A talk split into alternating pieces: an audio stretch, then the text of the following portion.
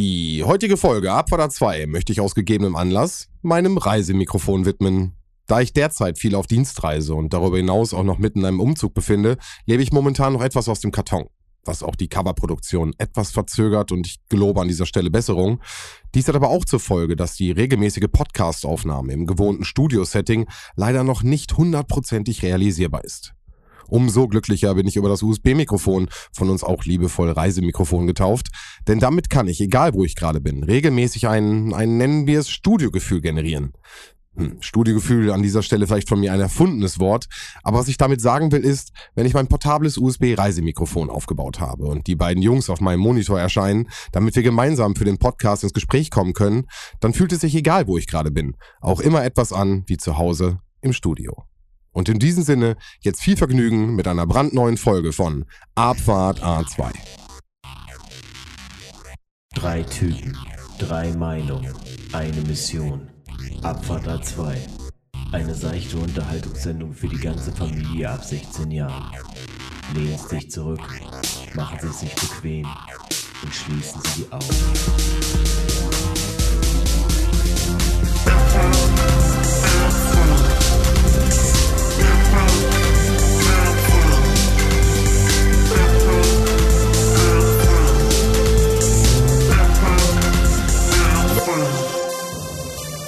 Yeah, hallo, ich lebe. Ich wurde weder angeschossen, noch in irgendeiner Weise mit einer Waffe bedroht, noch abgeführt.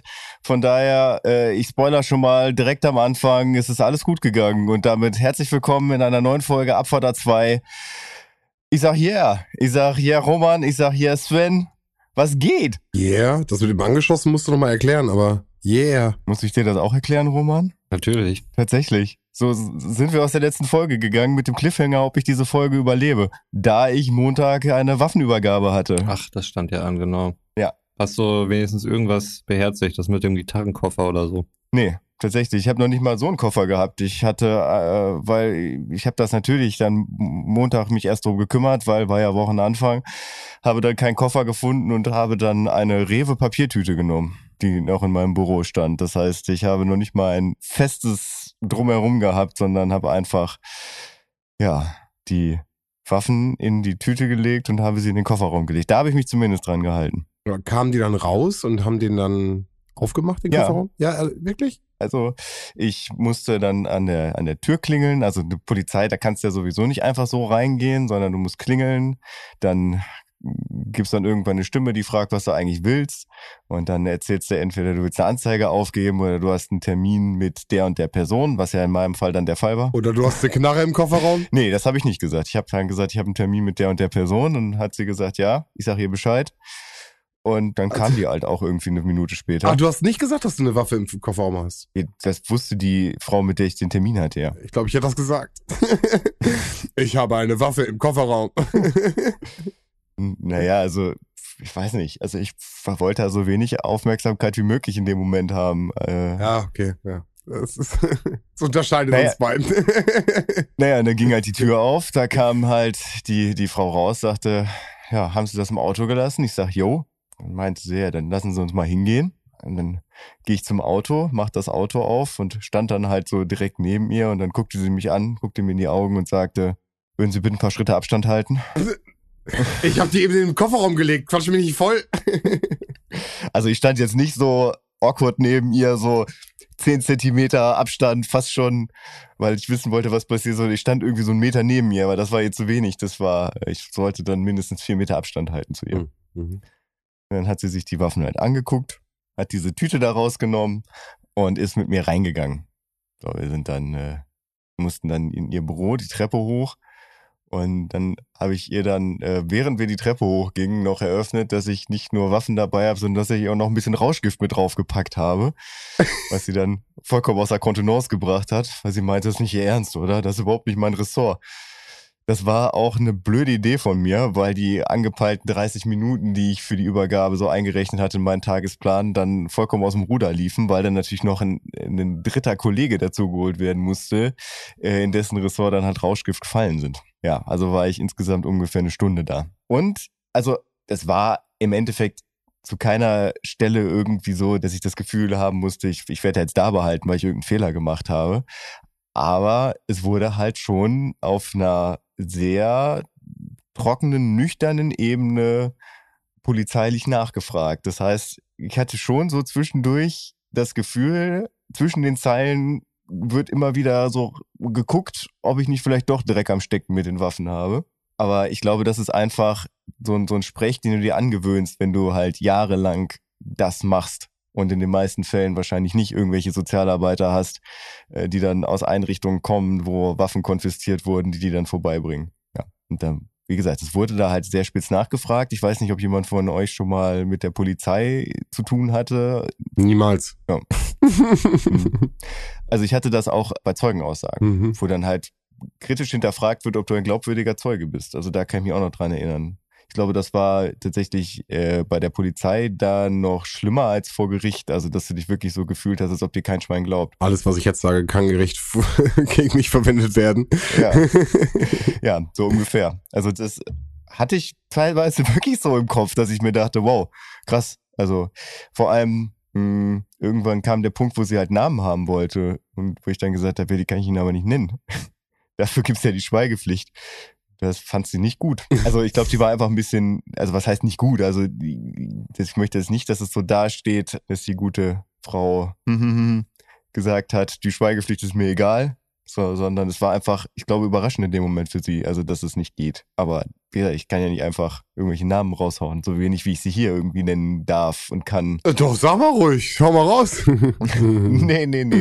Also Schweigepflicht meinst du jetzt, wenn du jetzt aus beruflichen Gründen vor allem... Genau. Gericht warst. Genau. Okay, also, das klingt jetzt irgendwie schlimmer, als es ist. Also es kommt natürlich vor, dass du mit Leuten zu tun hast, die irgendwie strafrechtlich belangt werden oder so und du musst dann als Zeuge beispielsweise auftreten, weil dort irgendwas in eurer Einrichtung passiert ist. Meinst du in der Zeit, wo ich mal, also wenn ich mal Zeuge war? Ja. Nee, das ist dann, davon rede ich, wenn ich Privatzeuge war. Okay. Also ich glaube in meiner beruflichen... Weil Schweigepflicht, das wirkt jetzt, der Begriff wirkt einfach auf mich irgendwie komisch, oder meinst du das Recht zu schweigen? Achso, die Schweigepflicht, das gilt tatsächlich für den beruflichen Bereich, ja. Aber da muss ich noch nie als Zeuge aussagen. Aber okay. Ja, jetzt in dem Fall war es die Schweigepflicht, weil ich mit Menschen arbeite, die mir sensible Daten anvertrauen, die ich natürlich nicht einfach so weitererzählen darf und muss. Also ich muss es auch nicht. Also wenn mich die Polizei darauf anspricht, was ist denn mit der und der Person, kann ich mich auch tatsächlich auch darauf berufen.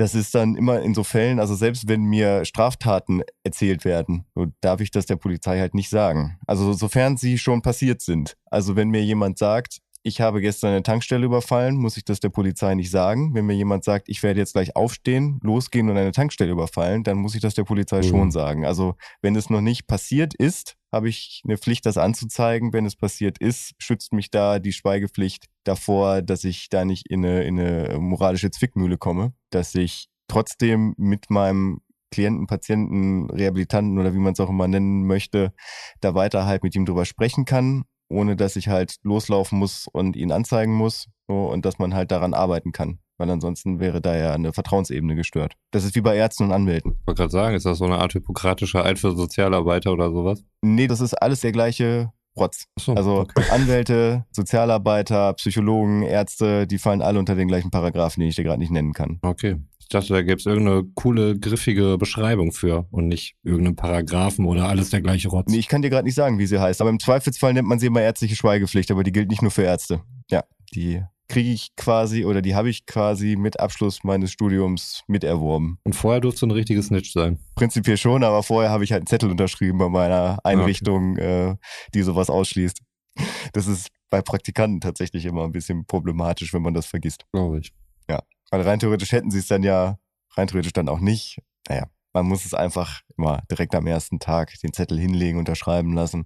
Damit ist die Sache safe in Deutschland. Bürokratiestaat. Ja, die müssen auch ihren Praktikumsbericht schreiben. Ja, aber da ist es ja nicht wichtig, dass wenn jetzt Herr Müller was macht, dass man Herr Müller reinschreibt. Ja, ist richtig. Ja. Ich habe das zum Beispiel in meiner Diplomarbeit, die ich auch über Klienten damals geschrieben habe, da habe ich auch 3 Fallbeispiele drin und da habe ich einen Mix aus meinen Lesern, also meine Lektoren der Diplomarbeit und ehemaligen Lehrern gehabt. Also zum Beispiel einer meiner Probanden hieß Hanno Buschmann.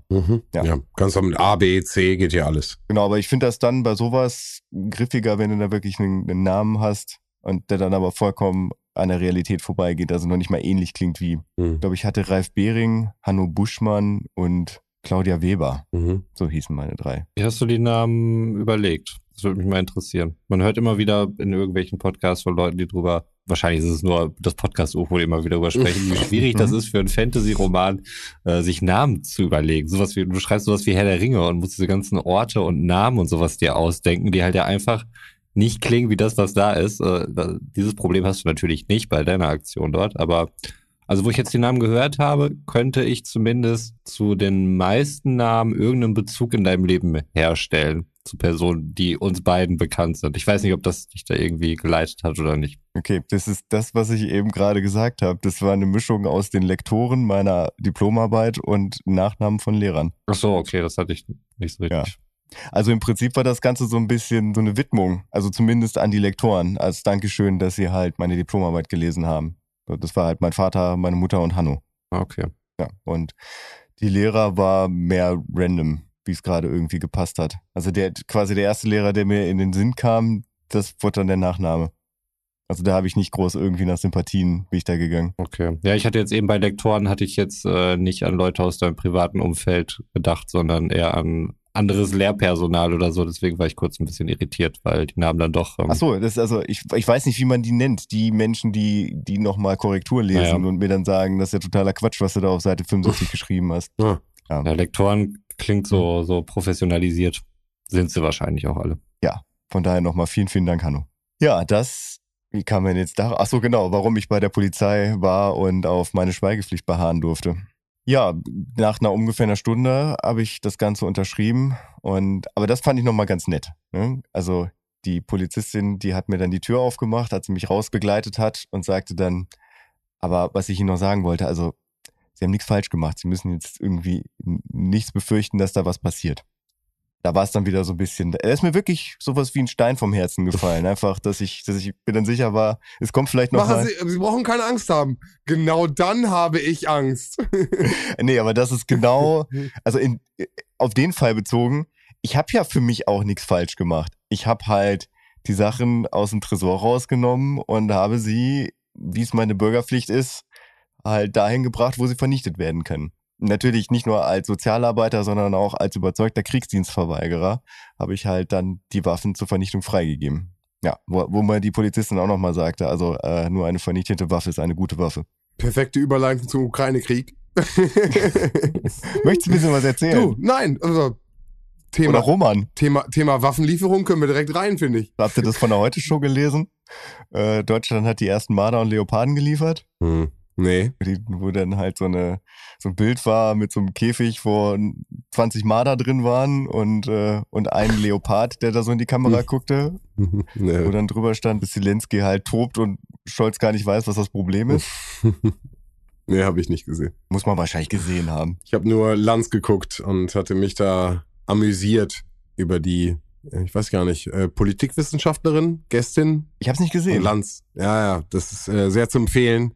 Ich weiß gar nicht, von wann es ist, jetzt von letzter Woche, wenn ihr das hört, vor 2 Wochen, ging es halt genau um Waffenlieferungen und warum und wieso. Und dann gibt's halt irgendwie Journalisten, die vor Ort sind und reden darüber.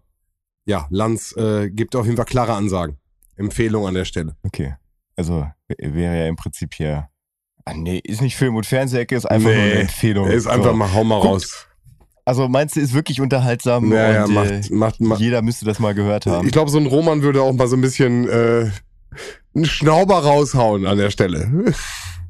Der Fernseher anbrüllen würde. Ja, also ich übertreibe nicht. Ich gucke mir eigentlich keine politischen... Das ist wieder heiß, Papa, was ist los mit dir? Ich gucke mir eigentlich keine politischen Talkshows an, weil mich diese ganze Diskussionskultur einfach nervt. Also vor allem, wenn der Politikeranteil sehr hoch ist und man sich gegenseitig nicht ausreden lässt und dann einfach irgendeinen nichtssagenden Redeschwall rauslässt, nur um nicht direkt auf eine Frage zu antworten. Das kann ich mir nicht angucken. Das finde ich ganz schlimm. Also das ist da nicht der Fall? Ja, bin auch zu harmoniebedürftig. Mag das nicht ansehen, wenn Leute streiten. Dann hol uns auch mal ab, Romännchen. Was ist denn harmoniebedürftiges bei dir, so einer Hut unterwegs? Also, wenn du mich nach einer Empfehlung fragen würdest, dann würde ich auf jeden Fall Bo Burnham mal wieder empfehlen. Ach Quatsch, gibt's Neues? Eieieiei. Ja, es gibt Neues. Vor ein paar Tagen ist erst erschienen. Halt. Lass uns den Jingle reinhauen. Das ist die Film- und Fernseh-Ecke. So, Rummännchen, jetzt sind wir in der Rubrik und jetzt kannst du loslegen. Hau raus. Vor ungefähr, ich glaube, es ist wirklich schon ein Jahr her ungefähr, dass ich von Bo Burnham so geschwärmt habe und Sven auch begeistert war und Götz halt überhaupt nicht. Deswegen wird dieser Tipp jetzt hier Götz vermutlich auch nicht weiter befriedigen. Weil Bo Burnham hat ungefähr ein Jahr, nachdem er sein Special Inside auf Netflix rausgehauen hat, Inside die Outtakes rausgehauen, was jetzt auch nochmal eine Stunde Video geworden ist. Und er hat das Ganze auf YouTube zur Verfügung gestellt, also nicht über irgendeinen Streaming-Anbieter. Deswegen ist es nichts für Götz. Also zum einen, weil er da, glaube ich, einfach nicht so angetan war, was mich nach wie vor noch irgendwie extrem verwundert. Zum anderen, weil man wirklich das Special gesehen haben muss, um das zu verstehen. Es geht halt wirklich um Outtakes. Er zeigt viel nochmal so hinter den Kulissen, wie er das gemacht hat. Vielleicht nochmal ein ganz guter Rückgriff auf unsere letzte Folge, als wir über Torch gesprochen haben und er ja auch mit einem gewissen Abstand über sein Werk geredet hat. Und ich glaube, auch da wäre es vielleicht jetzt dieses Special beziehungsweise die Outtakes dieses Specials mit einem gewissen zeitlichen Abstand, kommt mir das schon ganz gut rein. Ich war sofort wieder drin. Ich habe ein paar Tracks gehört, wo er gezeigt hat, wie er die aufzeichnet und so. Und ich war total dabei. Es kommen natürlich auch ein paar neue Lieder vor. Und ja, man sieht halt wirklich den Struggle nochmal so richtig. Das war ihm schon klar, als man das Special gesehen hat, dass das wirklich hart war. Er war über einem Jahr dann wirklich isoliert. Vielleicht nochmal, um die abzuholen, bei denen jetzt noch nicht direkt der Groschen fällt. Also das Special Bo Burnham Inside handelt davon, wie Bo Burnham sich einfach über ein Jahr lang während der Pandemie in den Raum gesperrt hat und offensichtlich aus jeder seiner Poren Kreativität trieft und er da wirklich Wahnsinniges auf die Beine gestellt hat, was die komplette Klaviatur der Emotionen abholt. Also mich nach wie vor. Und bei diesem ist es halt wirklich dann mehr, dass man so diesen ganzen Background erfährt und da auch wirklich einen Eindruck bekommt, wie hart das Ganze ist, aber auch vieles Neues hinzugefügt hat, was dann auch in der Rückschau sicherlich interessanter ist. Ein der Lieder, die auch auf einem Album rausgekommen sind, das er dann zeitgleich rausgehauen hat, war Welcome to the Internet. Dort gibt es so ein paar Strophen, die sind sehr schnell. Der Text ist relativ komplex und das wirklich One-Take runterzuspielen, ist nicht so einfach. Er hat das dann nochmal visualisiert und das hat er sehr geil gemacht. Er hat die ganzen Takes, die er gemacht hat er auch alle aufgezeichnet und er hat die dann zeitgleich parallel ablaufen lassen. Das heißt, du hast dann halt auf dem Monitor gesehen, weiß ich nicht, 30, 40 verschiedene Bildschirme und jeden Take, den er verkackt hat, hast du gesehen, der ist zur Kamera gegangen und der ist dann verschwunden, bis dann wirklich nur noch ganz zum Schluss dieser eine Take übrig blieb, den er dann letztlich genommen hat. Und das ist zum einen halt schön zu sehen und es klingt auch geil. Weil du musst dir das vorstellen, das ist ein Chor jetzt mit 30 Leuten und bei verschiedenen Takes hat er dann auch mal eine kleine Variation dann eingebaut, die er nicht im finalen Take genommen hat und das war richtig geil. Das hat mir richtig Spaß gemacht und mich richtig gefreut und es kam völlig überraschend. Der hat irgendwie einen Tag vorher oder am gleichen Tag noch einen Tweet abgesetzt. Ich folge ihm auch auf Twitter, aber er twittert wirklich nur, wenn er irgendwas zu verkünden hat und da war dieses Ding dabei und ich dachte, das kann nicht wahr sein. Und was man ihm nochmal zugute halten muss, ich habe ja schon gesagt, das Ding ist jetzt nicht auf Netflix erschienen, wie das andere. Das war Netflix Exclusive. Das auf YouTube in 4K-Qualität ohne Werbung.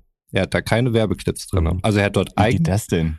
Abos. Das kannst du selber einstellen als Creator. Naja. Nee, also YouTube packt dir ja alle 10 Minuten immer, also mittlerweile alle 8 Minuten automatisch Werbung rein. Nee. Doch, das war ja dieser große Eklat vor ein paar Monaten, dass YouTube das dann eigenmächtig gemacht hat, ohne dass du, also früher konntest du ja sagen, ich möchte das Ganze monetarisieren und dann konntest du halt sagen, ab so und so viel Minuten wird halt Werbung eingespielt und viele haben dann ja auch die magischen 10 Minuten einfach nicht übersprungen bei ihren Videos, damit es halt werbefrei bleibt, zumindest bei den YouTube-Exclusive-Werbungen und dann hat YouTube ja irgendwann eigenmächtig beschlossen, wir packen da halt Werbung rein, um YouTube quer zu finanzieren. Das war ja was massivst diskutiert wurde, weil du wurdest halt nicht mehr gefragt und die Monetarisierung kam halt auch nicht so bei dir an, wie die du halt selbstständig da eingefügt hast und deswegen ist meine Frage, weil ich gucke halt viel YouTube. Also das ist, glaube ich, meine Hauptvideoquelle mittlerweile, wenn ich mir der YouTube-Kanäle angucke, Sven meldet sich auch. Und früher war es halt so, ich gucke das immer über einen Chromecast. Früher war Chromecast ein einfaches Mittel, Werbung zu ignorieren, weil über einen Chromecast irgendwie Werbung nicht übertragen wurde. Das hat YouTube, weil das ist ja auch ein Google-eigener Dienst, jetzt auch für sich dann entdeckt, dass man das ja da auch dahin schicken kann. Das Problem ist, du kannst auf dem Bildschirm, da kannst du ja dann mal klicken, Werbung überspringen, wenn du dir die 5 Sekunden angeguckt hast. Aber auf dem Chromecast geht das halt nicht so einfach. Es geht schon irgendwie, es wird mir dann auch immer wieder angezeigt, wie das über die Handy-App-Steuerung geht, aber wer nimmt denn da sein Handy dann in der Hand? Das sind natürlich jetzt drei Sachen, die du gleichzeitig ansprichst. Also, ganz liebe Grüße an alle Leute da draußen, die uBlock Origin nutzen, um genau das zu umgehen. Mhm. Das heißt, du lädst eine App für deinen irgendwas runter und kannst halt alle Werbung, die nicht von einem Autor jeweils gegeben worden ist, umgehen. Und jetzt sprichst du natürlich eine super spezielle Variante an, und zwar das Chromecast. Und das Chromecast ist natürlich dadurch, dass du einen Google-Dienst nutzt und etwas von deinem vielleicht sogar präparierten Endgerät an einen Chromecast schickst, gibt's natürlich alles frei und die schicken dir wieder Werbung drauf. Aber ansonsten ist eigentlich ganz einfach, das zu umgehen. Okay, nee, ich gucke das ganz pur. Ich gucke YouTube-Videos auf YouTube und Chromecast-Videos über YouTube auf dem Chromecast. Nee, kannst du ja. Also wenn du YouTube nutzt, Handy oder Laptop oder was nutzt du? Handy. Genau, da kannst du über deinen kannst du uBlock Origin ganz normal runterladen und kannst es auf deinem Handy auch nutzen. Ich finde die Werbung jetzt nicht schlimm, muss ich sagen. Mhm. Also da ist manchmal auch ganz Interessantes bei. Also jetzt gerade bei der Wahl wurde mir dann immer irgendwelche Parteiensachen da reingespült, wo ich mir dann manchmal dachte, das ist auch nicht im Sinne der Creator. Also einer meiner liebsten Gaming-YouTube-Channels, Raketenjansel, kann ich ja mal hier Werbung für machen. Ich finde den wirklich ganz sympathisch. Aber ich glaube nicht, dass das so ein typischer AfD-Wähler ist, dem hat YouTube halt AfD-Werbung in seine Videos gespült. Und ja, wie gesagt, ich glaube halt, dass das halt nicht, also YouTube ist ja keine öffentlich-rechtliche Einrichtung, ne? Also YouTube hat ja keine Verpflichtung, Wahlwerbung zu schalten. Mhm. Also das heißt, das ist was, wofür die AfD Geld bezahlt hat und wo der Creator mit Sicherheit nicht drüber informiert wurde. Und deswegen finde ich das halt ganz interessant. Und ich fand Werbung früher schon interessant. Also ich habe das auch immer bei Videos mit aufgenommen, weil Werbung aus den 90ern ist Kult. Also ich gucke mir immer noch ganz gerne Werbespots aus den 90ern. Boah, kriegen wir eine spontane Top 3 Werbespots aus den 90ern hin? Boah. Ganz spontan, einfach ein Bauchgefühl. Oh, Roman kriegt gerade Panik. Roman grübelt. Aber so Sachen, die euch ey Leute, ganz ehrlich, pass auf, ich hau rein raus. Mit Zott, Sahne, Joghurt, Sahne, fruchtig, frisch und dann hinein ins Weekend-Feeling. Ich war jetzt direkt bei. Einfach gut. Bei McDonald's schmeckt es einfach gut. Jeder emotionalisiert. Ja, dieser rothaarige Junge da, der dann dem Mädchen zugezwinkert hat, an den werde ich mich immer erinnern. Ja. Ihr wisst, was ich meine, aber es geht direkt, ich habe direkt, wie gesagt, so ein Jingle im Kopf, so ein Ding im Kopf. Ja, 90er Jahre immer gut. Krass. Bei mir ist es aber eher Inhalte, ne? Also, dass ich dann eher Dialoge da parat hätte. Also, dass ich sowas sage wie, will hier jemand etwas Gutes aus Milch? Scheiße. Milchschnitte? Nee, Fruchtzwerge. Ah. Das fängt, glaube ich, damit an, dass er in der Küche ist und fragt, ob er einen Fruchtzwerg haben darf, und dann, du siehst die Mutter nicht, aber du hörst sie, wo sie dann sagt, aber gib den anderen auch einen ab, und dann geht der Junge halt durchs Haus. Der ist gut, ja. Und sagt, will jemand etwas Gutes aus Milch? Dann geht die erste Tür zu mit viel Kalzium. Ja. Und dann geht die nächste Tür zu und ich glaube, was Drittes sagt er auch noch. Du hättest weitermachen müssen. Nur das eine war schwierig. Ja. Ja, mein nächster Ding, ich im Kopf habe, ist Snickers-Werbespot. Ein Typ steht an seinem Auto und stretcht sich so an so einer Klippe. Und dann. Das ist aber nicht Snickers, das ist so ein ausländischer Schokoriegel. Das gebe ich aber in die Rechercheabteilung. Das kannst du gerne machen, da bin ich mir ganz sicher. Das ist dieser Rastermann-Typ. Ja, genau. Und dann kommt jemand an Dunkelhäutiges an das Auto und denkt halt, der Typ will das Auto schieben. Und fängt halt an, mit ihm das Auto ganz entspannt von der Klippe runterzuschieben. Echt, war es ein ausländisches? Ich dachte, das wäre ein Snickers-Ding. Das ist eine ganze Reihe. Ja, also ich habe das auch im Kopf halt direkt als erstes. Ist genau, kennt ihr die Panda-Werbespots aus irgendwo in Skandinavien? Nee. Ah, wie läuft denn das? Ich glaube, es ist immer, das ist so ein Panda Frischkäseaufstrich, und wenn dann jemand halt nicht den Panda-Frischkäseaufstrich haben will, dann taucht der Panda auf einmal auf im Supermarkt oder so und tritt ihn dann einfach. Ja, irgendwie sowas, ja, auf jeden Fall. Ja. Ich muss gerade an Harpe Kerkeling und Clips um die Welt denken. Ja, ja, genau. Ich glaub, also wo genau diese Werbespots, ich glaube, das war dann auch nochmal ein Ding. Ja. Ja, krass. Roman, hast du schon was, Entschuldigung, hat die Rechercheabteilung an der Stelle schon was rausgefunden? Nein. Okay. Er hat noch nicht mal angefangen zu arbeiten. Ja, Entschuldigung. Überlegt sich gerade, okay, beim nächsten Mal, wenn ich das nochmal durchhöre, muss ich zusehen, dass ich mein Buch dabei habe, um mir das aufzuschreiben. Ja, aber hast du nicht noch eine 90er-Jahre-Werbung? Nee, also der McDonald's-Spot, der ist mir halt im Gedächtnis geblieben. Der war so emotional, im Gegensatz zu heute, wo alles immer so reduziert ist und so, ne? Ist ja nur das Badabababa. Also es ist ja auch einprägend, ich habe es auch direkt parat. Aber trotzdem, das war irgend so eine, ich weiß gar nicht, ob es eine Niederländerin war oder so, die das eingesungen hatte. Auf jeden Fall keine Native-Deutsch-Sprecherin. Das hatte irgendwie einen gewissen Charme. Das hat mich total abgeholt. Mhm. Ja, aber ich glaube, auch da ist es so, dass man früher sehr viel mehr Zeit für Werbung hatte. Und man einfach auch, also man war sich ja im Klaren darüber, dass Werbung auch gesendet wird. Also es ist ja nicht so wie heute, wo du einfach skippen kannst, wo es einfach darum geht, kurz, knackig, bring deine Message rüber. Sondern früher war ja so, okay, es ist gerade Primetime, die Leute sitzen vorm Fernseher, die sitzen da, die wenigsten schalten um, die gucken sowieso. Ist es egal, wie lange. Könnt ihr euch noch an die C&A-Werbespots von früher erinnern, die dann so 3 Minuten lang waren, die auch dann wirklich richtig gehypt wurden? Ich kann mich an so viele Sachen erinnern, die super lang waren. Total, auf jeden Fall. Aber das Ding ist doch, dass damals Werbung ganz viel, also 5 Minuten war ganz normal. Und jetzt kann ein Werbespot noch, der ist mir gerade eingefallen, bevor ich ihn gleich vergesse. Okay. Nike hat damals mit der brasilianischen Nationalmannschaft einen Spot gedreht am Flughafen. Ja. Der war grandios.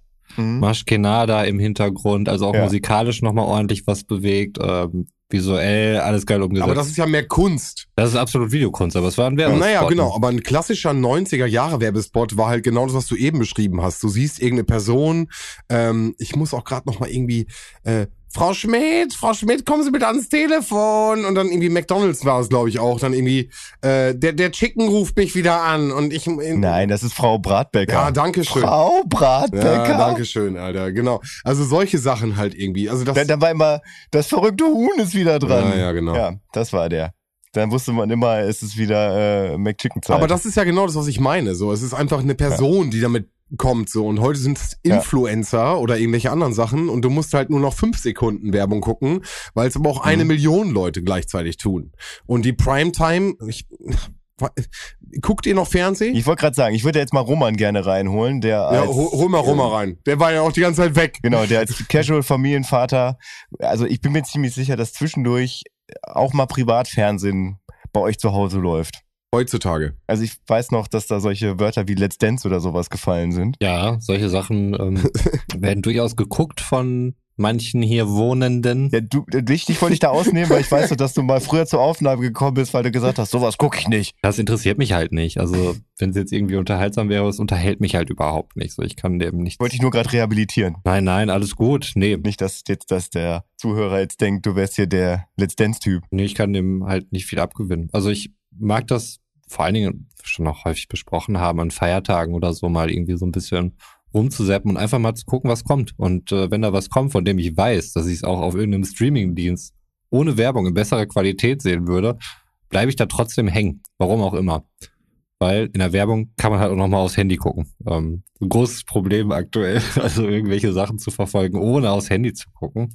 Das muss ich dann doch mal beiseite legen. Also am besten außerhalb der Reichweite. Aber ansonsten läuft ja nicht viel Privatfernsehen. Also vor allen Dingen nicht durch die Kinder, weil die auch viel mit Streamingdiensten aufgewachsen sind. Und da normales, werbefinanziertes, lineares Fernsehen, können sie nichts mit anfangen. Die wollen ihre Ninjago-Folge gucken, und die läuft ohnehin nicht im Free-TV. Man muss sich ja keine Zeiten halten. Das läuft dann halt bei Netflix in dem konkreten Falle. Okay, aber abends guckt ihr doch dann auch fern, und dann siehst du ja Werbung. Deswegen bist du jetzt gerade so mein einziger Anker hier in der Runde. Aber dann gucken wir auch irgendwelche Streaming-Sachen. Aktuell beispielsweise Apple Plus Severance. Auch sehr empfehlenswert. Das vom Vatertag hast du auch schon erzählt. Ja, genau. Unser anderer, der Lasso, der auch mit dabei war, hat schon zu Ende gesehen. Der hatte auch davon geschwärmt. Wir haben die Film- und Fernsehecke ja noch gar nicht richtig zugemacht. Also wie gesagt, Shoutouts an Bo Burnham. Ich find's geil, dass er das Ding halt wirklich in 4K hochgeladen hat, ohne Werbung. Er macht halt auch eigene Werbung. Sein Spot zu Jeans ist fantastisch. Cause Jeans don't read the newspapers. Um nur einen der Sätze zu nennen, warum er Jeans so geil findet. Und einen sehr guten Track, der er dort auch gemacht hat.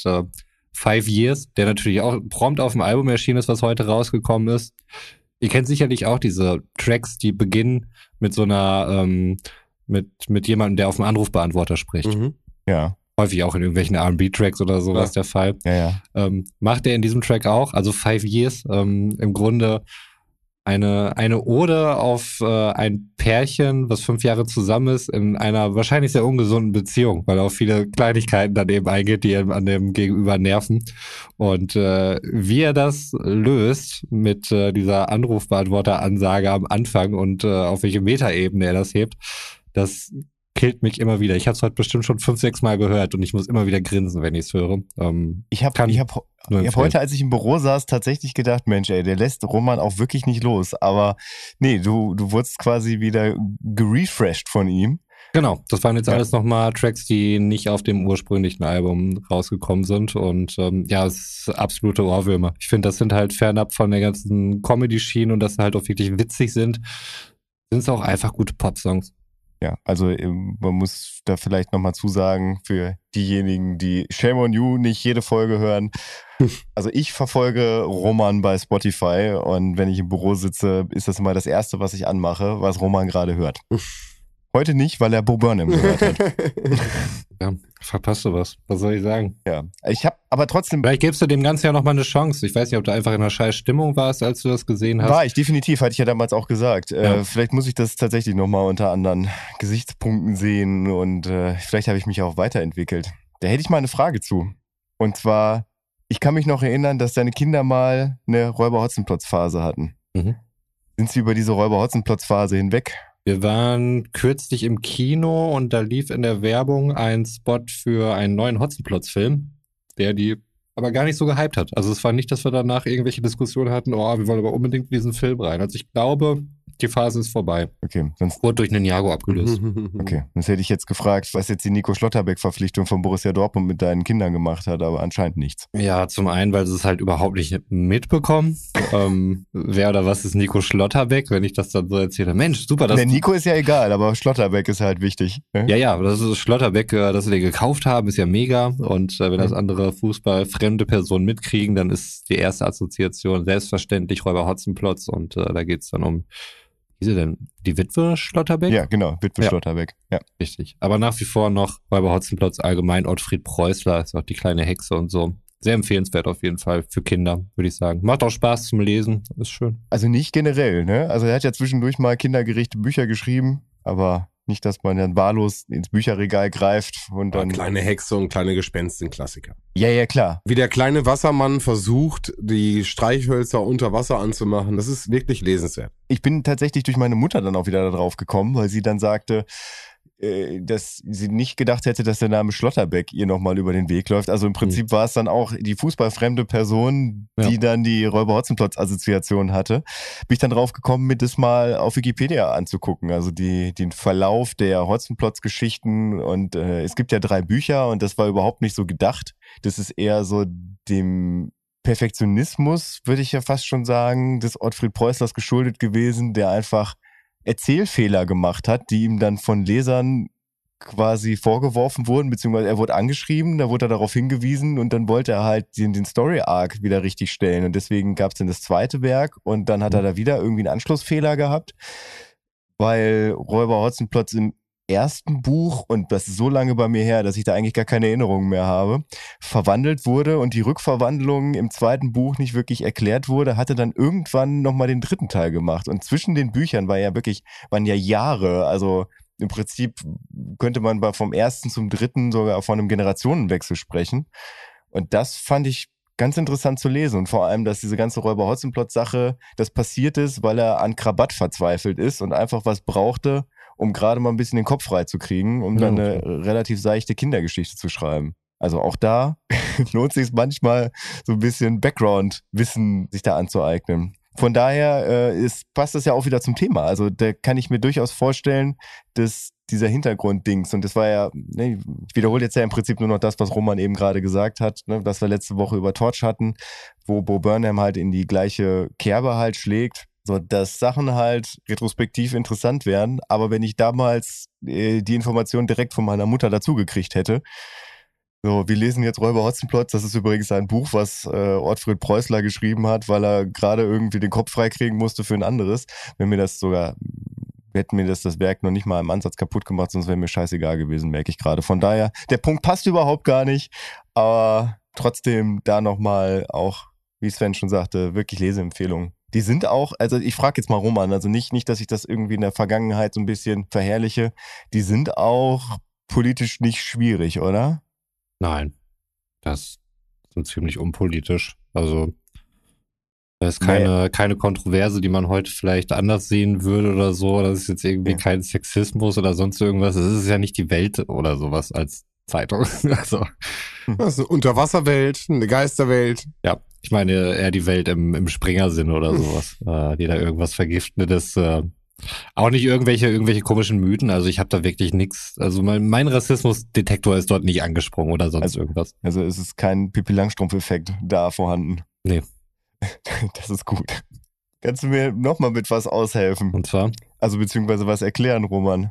Ich bin mit Fragezeichen, sitze ich hier vor meinem Redaktionsplan und frage mich, wer Jochen Breyer ist. Hast du das Champions-League-Finale geguckt? Ja, aber nicht mit O-Ton, nicht mit ZDF-Ton, sondern ich habe nebenbei einen Twitch-Stream laufen gehabt.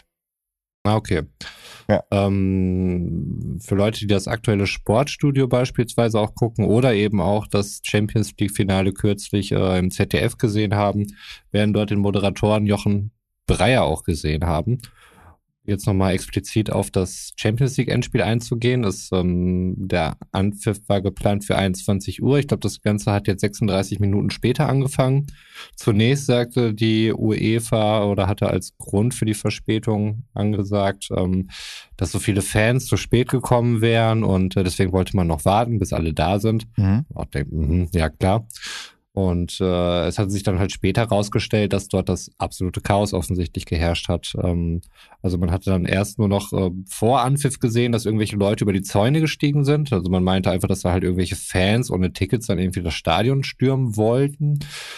Das war auf jeden Fall dann die Geschichte der UEFA, wo schon klar war, dass das erste nicht gestimmt hatte. Das war halt nicht der Grund, dass Leute zu spät gekommen sind. Das wäre vermutlich das erste Mal. Und warum wird man ein Champions-League-Finale dann irgendwie später anpfeifen? Weil da vielleicht mal ein Zug zu spät kommt, kann ich mir nicht vorstellen.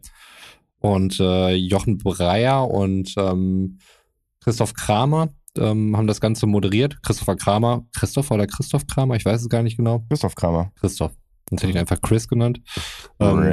Der übrigens das sehr gut macht mit dem Moderieren, muss ich sagen. Gefällt mir wirklich, wirklich gut. Ich war tatsächlich immer wieder erstaunt. Ich dachte, spielt er eigentlich noch aktiv oder ist er jetzt schon... Ja, macht er. Ja, er spielt immer noch aktiv, aber der wirkte so, als wenn er schon 5 Jahre oder sowas in Medien unterwegs wäre. Fand ich ziemlich gut. Was ich nicht gut fand, war die Vorverurteilung der Fans und dass das alles nur den Fans liegt, die da über den Zaun steigen. Das haben sie nämlich vor Anpfiff dann eben geäußert und während der ersten Halbzeit kamen dann wohl schon kritische Stimmen auf Twitter von irgendwelchen Kommentatoren, die vor Ort waren, britische Kommentatoren, die halt sagt, dass die Lage dort komplett eskaliert. Also es war in Paris hat das Spiel stattgefunden. Die Behörden waren offensichtlich völlig überfordert mit der ganzen Situation oder die Leute, die den Sicherheitsdienst dort geleitet haben, dass die Polizisten, die dort vor Ort waren im Stadion, dann auf Liverpool-Fans vor allen Dingen mit Pfefferspray beispielsweise dann eben auch geschossen haben. Und es im Nachhinein dann auch noch den Liverpool-Fans vorgeworfen wurde, dass die meisten mit gefälschten Tickets da gewesen wären. Und deswegen hätte das Ganze so lange angedauert, was offensichtlicher Bullshit war, wie viele Fanvertreter, Journalisten vor Ort und so weiter auch berichtet haben. Der Shoutout an Jochen Breyer an dieser Stelle jetzt, weil er die Halbzeitpause, wo er wieder zugeschaltet war, dann eben genutzt hatte, um das klarzustellen und die Geschichte, die die UEFA verbreitet hat, dort eben auch nochmal ins rechte Licht zu rücken. Und sich im Nachhinein auch noch bei Twitter bei den Leuten bedankt hat für die Hinweise, dass es die Situation erklärt. Vor dem Spiel waren sie halt völlig informativ abgeschnitten. Die hatten nur diese Version von der UEFA und hat das wirklich sehr transparent und gut gelöst. Und Jochen Breyer ist da vorher auch schon mal positiv aufgefallen. Er hat eine Doku gemacht, wo es um die ganze Dietmar Hopp-Causa ging. Für alle, die ja nicht so tief im Fußball drin sind, Dietmar Hopp, Mäzen, SAP-Gründer, bei der TSG Hoffenheim sehr dicke drinne und eine gewisse Reizfigur im Fußball. Wegen dieses Geld, was dort reingepumpt wird. Ich glaube, mittlerweile ist Hoffenheim da eigentlich ganz gut, gesund, autark, unterwegs. Trotzdem ist es jetzt nicht unbedingt der Sympathikus. Also auch jemand, der mit viel Geld halt einfach eine unterklassige Mannschaft nach oben gebumst hat, um es mal so zu sagen. Ja. Und es endete dann irgendwann... Also nicht nur im Fußball, sondern auch im Eishockey. Ich glaube, die Mannheimer Adler gehören ihm auch. Das wusste ich gar nicht.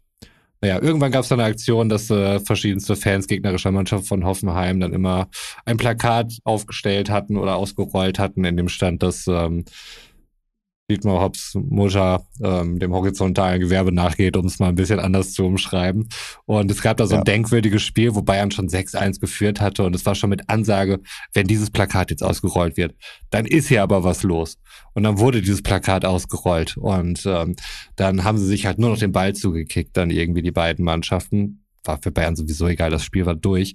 Und nachher sind auch noch ganz demonstrativ Karl-Heinz Rummenigge und Dietmar Hopp dann über den Platz gelaufen und der hat dann die Treue gestanden und so weiter. Es war sehr viel Pathos und auch da hat Jochen Breyer dann eine Doku gemacht und das Ganze mal ein bisschen gerade zu rücken, weil auch das mediale Bild war vor allen Dingen dann eben einfach nur, das sind asoziale Fußballfans, ohne diese ganze Vorgeschichte zu beleuchten. Und das hat Jochen Breyer dann halt gemacht und das finde ich krass, weil ich das solchen Sportschau oder aktuelle Sportstudio-Moderatoren, diesen Journalismus, hätte ich den gar nicht mehr unterstellt. Für mich waren das mehr oder weniger Sprechpuppen, die halt weiße Sneakers zu einem Anzug tragen. Und aber Jochen Breyer hat mich da auf jeden Fall eines Besseren belehrt. Und ich finde es geil, dass er da im Öffentlich-Rechtlichen so unterwegs ist und da auch wirklich so transparent ist und hoffe, dass er so weitermacht. Ich finde es richtig gut. Deswegen Shoutout an Jochen Breyer. Krass. Ja, also ich habe das Problem gehabt, ich habe gelesen, dass Belareti das Ganze moderiert und dachte mir so, nee, das gebe ich mir nicht und habe dann über Calcio Berlin das Ganze gestreamt auf Twitch, was auch sehr unterhaltsam war, aber da ist mir anscheinend was bei Flöten gegangen, beziehungsweise generell ein Typ untergegangen, dem es anscheinend auch lohnt, mal so zu folgen und sich mal näher mit der Person Jochen Breyer auseinanderzusetzen. Ich habe nämlich auch überhaupt gar kein Bild zu dem vor Augen, daher vielen Dank. Genau, same. Ich habe kein Bild, mir sagt nichts, ich recherchiere. Ja. Aber cool. Dann ist heute tatsächlich mal so die große Roman-Folge. Dann würde ich nämlich, es brennt mir einfach und ich möchte wissen, was das heißt. Ich kann nicht bis nächste Woche warten. Du hast noch What Three Words da drauf geschrieben. Was heißt es? Darüber bin ich kürzlich erst gestolpert. Ich wusste auch nicht, dass es sowas gibt. Ich bin gespannt, ob Sven was damit anfangen kann mit What Three Words oder W3W. Sagt mir gerade nichts, ne? Weil das ist mir nämlich auch im Wanderkontext untergekommen. Nach unserer Wanderung war ich derartig gehypt, dass ich halt geguckt habe, wie kann ich die Familie irgendwie langsam daran führen, dass ich mit denen auch mal wandern gehen kann. Wir sind hier eigentlich ganz gut gelegen, Teutoburger Wald und Weserbergland ist ja alles so um die Ecke eigentlich. Es geht halt nur noch darum, eine Strecke zu finden, die nicht völlig zermürbt und an denen es im besten Fall noch irgendwelche Highlights gibt. Also irgendwelche Burgen oder sowas beispielsweise, Aussichtsplattformen. Was ich jetzt gemerkt habe, was auf jeden Fall zieht, ist ein Kiosk. Es muss ein Kiosk da sein, wo sie sich Eis kaufen können. Dann sind die, glaube ich, zu allem bereit. Und hab dort eine Route gefunden, die geht jetzt irgendwie... Hast du mal versucht, die den Berg am Hermann hochzuschicken? Ist ja auch ein Kiosk. Naja, nee, habe ich bisher noch nicht. Spare ich mir für ein anderes Mal auf. Das war jetzt halt eine Strecke, so ein Rundlauf, was dann ja auch immer wichtig ist. So, du kannst halt irgendwo parken, kommst dann wieder zurück. Und die war jetzt irgendwie 4 Stunden und hab das Ganze über, ich weiß gar nicht, Tourismusverband Minden oder sowas, irgendwas gesehen. Und dann habe ich auch bemerkt, um den Startpunkt zu markieren, wurden halt nicht irgendwelche Koordinaten genommen, sondern 3 Wörter. Und genau, 3 Wortadresse. Ja. Genau, W3W, die 3 Wortadresse. Und zwar ist es so, dass dieses What Three Words scheint irgendein Unternehmen, Institution, die ganze Grundlage dahinter ist mir noch nicht so ganz klar geworden, sind auf jeden Fall auch viele namhafte Firmen, die da drin investieren, haben es so gemacht, dass sie die komplette Welt in 3x3 also 3x3 Meter Quadrate eingeteilt haben. Und jedes dieser 3x3 Meter Quadrate hat durch 3 Wörter eine ganz unique Adresse. Das heißt, also ist beispielsweise praktisch, wenn du jetzt irgendwelche großen Firmen hast und du möchtest wissen, wo ist der Lieferanteneingang oder sowas, dann könntest du das mit dieser Adresse beispielsweise besser kennzeichnen als mit einer normalen postalischen Anschrift. Das fand ich total abgefahren, dass es sowas gibt und dachte mir, ja, natürlich. Also das ist ja total cool. Und ich kann jetzt halt auch genau sagen, wenn ich im Wohnzimmer sitze, sitze ich jetzt irgendwie in dem Bereich mit den 3 Wörtern. Und wenn ich auf Toilette gehe, dann ist es dieser Bereich. So, du hast ja auch eine Satellitenansicht durch die App und so weiter. Ich glaube, das Ganze auch offline möglich und du kannst halt wirklich, also gerade beim Wandern und so, deswegen dachte ich, Sven, wäre es vielleicht dir schon mal untergekommen. Nee, ich kann es nicht. Kannst du halt ja auch wirklich konkrete Punkte, gut, die du natürlich sonst mit Koordinaten dann irgendwie abhandeln könntest, aber du kannst sie halt eben auch mit dieser 3-Wort-Adresse dann eben definieren, die keine postalische Adresse haben. Und das fand ich eine ganz coole Sache, die mir diese Woche untergekommen ist, von der ich noch nie was gehört habe und dann eben durch diesen Tourismusverband Minden oder sowas draufgestoßen bin. Also das Problem ist da auch wieder, und da kriegt man auch die Klammer wieder zum Thema vom Anfang, die Werbung. Ich finde die Werbung extrem sperrig, weil es gibt diesen Claim, können Sie mir Ihre 3-Wort-Adresse nennen am Telefon, wo ich mir denke, wenn mich jemand anruft, ne, oder ich jemanden anrufe, Pizzaservice zum Beispiel, und der Pizzaservice sagt mir, können Sie mir Ihre 3-Wort-Adresse nennen? Nee. Würde ich mir denken, kann ich nicht. Nee, kann ich nicht. So, das ist, glaube ich, der falsche Ansatz. Also man darf, glaube ich, nicht daran anfangen, dass dieser Satz integriert wird, sondern man muss ja erstmal integrieren, dass die Leute überhaupt wissen, was sind jetzt gerade meine 3 Wörter? Wo sitze ich jetzt gerade auf welchen 3 Wörtern? Ja, es muss auf jeden Fall bekannter gemacht werden, aber das könnte dann halt so ein Satz werden. Also ich verstehe jetzt gar nicht, warum das so krass negativ jetzt konnotiert ist, wo wir eben noch so Werbung so hochgelobt haben. Irgendwie musst du halt ein Szenario schaffen. Es gibt wohl auch schon einige Firmen, die damit arbeiten. Mir ist persönlich, wie gesagt, jetzt auch zum ersten Mal untergekommen. Das fand ich jetzt irgendwie nicht so schlimm. Sollte mehr oder weniger halt einfach nur irgendwelche Use Cases illustrieren. I don't know. Aber kann ich das mit allem machen? Also kann ich alles in 3-Wort-Adressen packen? Ja. Mach mal. Du bist auf Toilette. Ich bin jetzt gerade nicht auf Toilette. Bist im Keller. Für alle da draußen, genau. Gut, also ich kann es jetzt halt machen. Ich wollte jetzt halt, ist dann halt für alle nachvollziehbar und so, ne? Das ist jetzt was ich nicht unbedingt... Da gucken wir mal gerade. Ding, ding, ding, ding, ding, ding, ding. 3-Wort-Adresse so. Von Roman. Kein Problem, er kommt mit einer 3-Wort-Adresse aus seinem Keller. Ja. Also das sind wirklich total random Wörter und ich weiß auch nicht, wie die entstehen. Das heißt auch, es muss nichts mit der Umgebung zu tun haben. Aber ich kann jetzt gerade sehr konkret sehen, in welchem 3,3 oder 3x3 Meter Quadrat ich mich hier befinde. Sag mal an. Das heißt... Wir können ja vielleicht ein Wort rauspiepen. Siehe, beweglichen. Da befinde ich mich jetzt gerade. Wenn ich jetzt einen Schritt weitergehen würde nach links in den Waschkeller, dann wäre ich bei Messer sicher.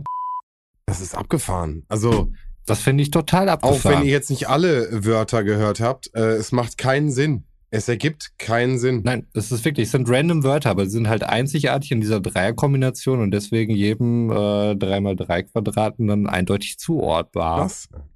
Und über welche App hast du das jetzt gemacht?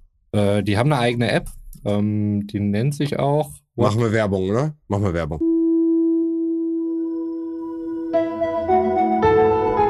Werbung. What Three Words heißt die halt auch. Ist kostenlos, hat keine Werbung. Ja. Aber sonst halt auch, wie gesagt, also da habe ich es dann erstmal gesehen bei diesen Wanderwegen, wo dann die Startpunkte dann eben auch definiert werden und es ist dieses W3W. Und das fand ich mega spannendes Ansehen. Beim Wandern hast du sonst immer hier die Koordinaten, ne? Ganz normal in Zahlen und Buchstaben. What Three Words kenne ich nicht. Sagt mir nichts. Ne. Mhm. Wobei die Koordinaten, Buchstaben und so, das ist ja, also sperriger geht's ja im Prinzip nicht. Ja. Und also ich finde das auch tatsächlich... Ja, aber Längen und Breitengrade sind ja so der Klassiker. Eigentlich. Ja, aber diese 3-Wort-Sache, das ist ja sogar kindgerecht. Ja. Ja, also selbst, ja wobei, nee, ich wollte gerade sagen, selbst wenn du noch keine Zahlen schreiben kannst, aber da kannst du auch keine Wörter schreiben. Aber du kannst sie sagen. Kannst ja wahrscheinlich, es geht ja dann auch über Sprachassistent, denke ich mal. Ne? Ja. Also ich könnte mir vorstellen, also aus Richtung Kindergeburtstage oder sonst irgendwas, Geocaching oder sowas gedacht, da kannst du auch mega Rätsel draus bauen, ne? Wo du halt diese 3 Wörter dann irgendwo erraten musst und das ist dann eben der Standort, wo irgendein Schatz oder sowas liegt. Also das ist, glaube ich, schon ganz cool. Ich kann auf jeden Fall sagen, ich habe mir gedacht, dass du das meinst. dachte mir, als ich es gelesen habe, das kann ja nicht dein Ernst sein, weil ich das voll lächerlich fand. Aber du hast es geschafft, mich innerhalb von 5 Minuten zu hypen. Schön. Das hätte ich letzte Woche nicht geschafft mit meinem Energielevel. Ja, wahrscheinlich nicht. Ich habe auch nochmal nachgehört, als es dann die so, Roman, jetzt war nochmal richtig Energie hier für die Verabschiedung. Das war genau das Low-Level für die ganze Folge über. Das war gar nichts. Nee, du hast einen kurzen Moment. Also du hast wirklich, ja, ich habe nochmal für ein Wort hast du nochmal richtig kurz eingestiegen und dann ist es aber doch alles wieder so. Ja, dafür hast du aber diese Woche die Folge getragen, möchte ich fast meinen. Ja, jetzt habe ich auch schon wieder keine Punkte mehr auf meiner Liste. Ihr habt mich hier richtig ausgenommen. Ja. Abgerippt habt ihr mich. Ja, aber ich hab ein bisschen auch das Gefühl gehabt nach letzter Woche, wo wirklich Sven und ich durchgerockt haben, dass du ein bisschen Screentime oder... Durchgerockt? Oder ihr habt mich trotzdem immer wieder reingeholt. Man versucht es. Nicht so liegen lassen. Da hatte ich schon Punkte wirklich mir draufgewichst, irgendwie, keine Ahnung, wo die herkamen. Und ihr habt sie mir trotzdem auch wieder völlig abgerippt. Ich dachte, das wird so ein Tag auf der Ersatzbank. Nee. Also gefühlt fand ich das auch. Also, ich hatte irgendwie das Gefühl, dass es mal schön war, heute so viel und oft deine Stimme zu hören, aber wahrscheinlich hast du letztes Mal mehr gesagt, als ich es in Erinnerung hatte. Mag sein. Nee. Es war sehr schön heute. Voll. Wie immer. Und in diesem Sinne verabschiede ich mich jetzt schon mal. Schlaf gut, gute Fahrt und gebe ab an unseren Main Act. Oder Männchen? Ja, ich hoffe, euch hat die Show gefallen. Wenn ihr weiterhin Bock habt auf krasse Fakten, neue Ortungssysteme und was es neu im Hause Burnham gibt, dann schaltet auch beim nächsten Mal wieder ein. Bis dahin, tschüssi. Das Publikum war heute wieder wundervoll und traurig klingt der Schlussakkord in Moll. Das ist witzig, weil das tatsächlich, ich glaube, ein A-Moll 7 war, den ihr gerade gehört habt. Nee, stimmt gar nicht. Ja. Egal. Cliffhanger. Cliffhanger. Ja, auch ich verabschiede mich aus dieser Folge Abfahrt A2 und wünsche euch natürlich einen wunderschönen guten Morgen, einen wunderschönen guten Vormittag, einen wunderschönen guten Mittag, einen wunderschönen guten Nachmittag, einen wunderschönen guten Abend oder wie in meinem Fall gleich eine wunderschöne gute Nacht. Wann immer ihr das hört oder auch wo immer ihr das hört, darf man überhaupt eigentlich sagen, dass du ein wirklich ansprechend aussehendes neues Studio hinter dir hast, Sven? Vielen Dank. Für alle, die bis jetzt zugehört haben, denen kannst du das ruhig mal erzählen. Genau. Der ist nur für euch. Wo wir über 90er-Jahre-Werbung gesprochen haben, ist mir etwas in den Sinn gekommen, was ich eigentlich krass finde, weil das irgendwie so ein bisschen unterm Radar läuft. Aber kennt ihr noch den Militermann? Ja, klar. Ja. Mhm. Kennt ihr das Fruchtalarm-Mädchen? Ja. Ja. Und kennt ihr Nico Santos? Ja. Ja. Der Militermann hat eine Enkeltochter, die das Fruchtalarm-Mädchen ist und einen Sohn, der Nico Santos ist. Okay, krass. Wo wir gerade noch bei 90er Jahren sind, muss ich vielleicht auch unüblicherweise einen Funfact reinhauen. Genau heute am Tag der Aufnahme, der 3.6., vor 25 Jahren hat Roberto Carlos ein fulminantes Freistoßtor gemacht, was wirklich ikonisch ist. Mit dem Außenriss aus ca. 35 Metern um die Mauer geschossen. Jeder dachte, er geht in Richtung Eckfahne. Nein, er ging an den Innenpfosten und rein. Gegen Frankreich bei der Mini-WM 1997 am 3.6., heute 25 Jahre her. Vielen Dank, Roberto Carlos, für alles. Krass, ja, das sind wirklich, gibt nichts Schöneres, als sich so im Halbschlaf Freistoß-Compilations von Roberto Carlos anzugucken, wo er dann aus 128 Metern da irgendwie das Ding noch mit 300 km/h an Innenpfosten haut. Schön, schön, schön, schön. Doppelt unnützes Wissen für heute. Ja. Also von daher gehen wir jetzt doppelt gut gelaunt hier raus. Und ich sag, gute Nacht. Gute Nacht.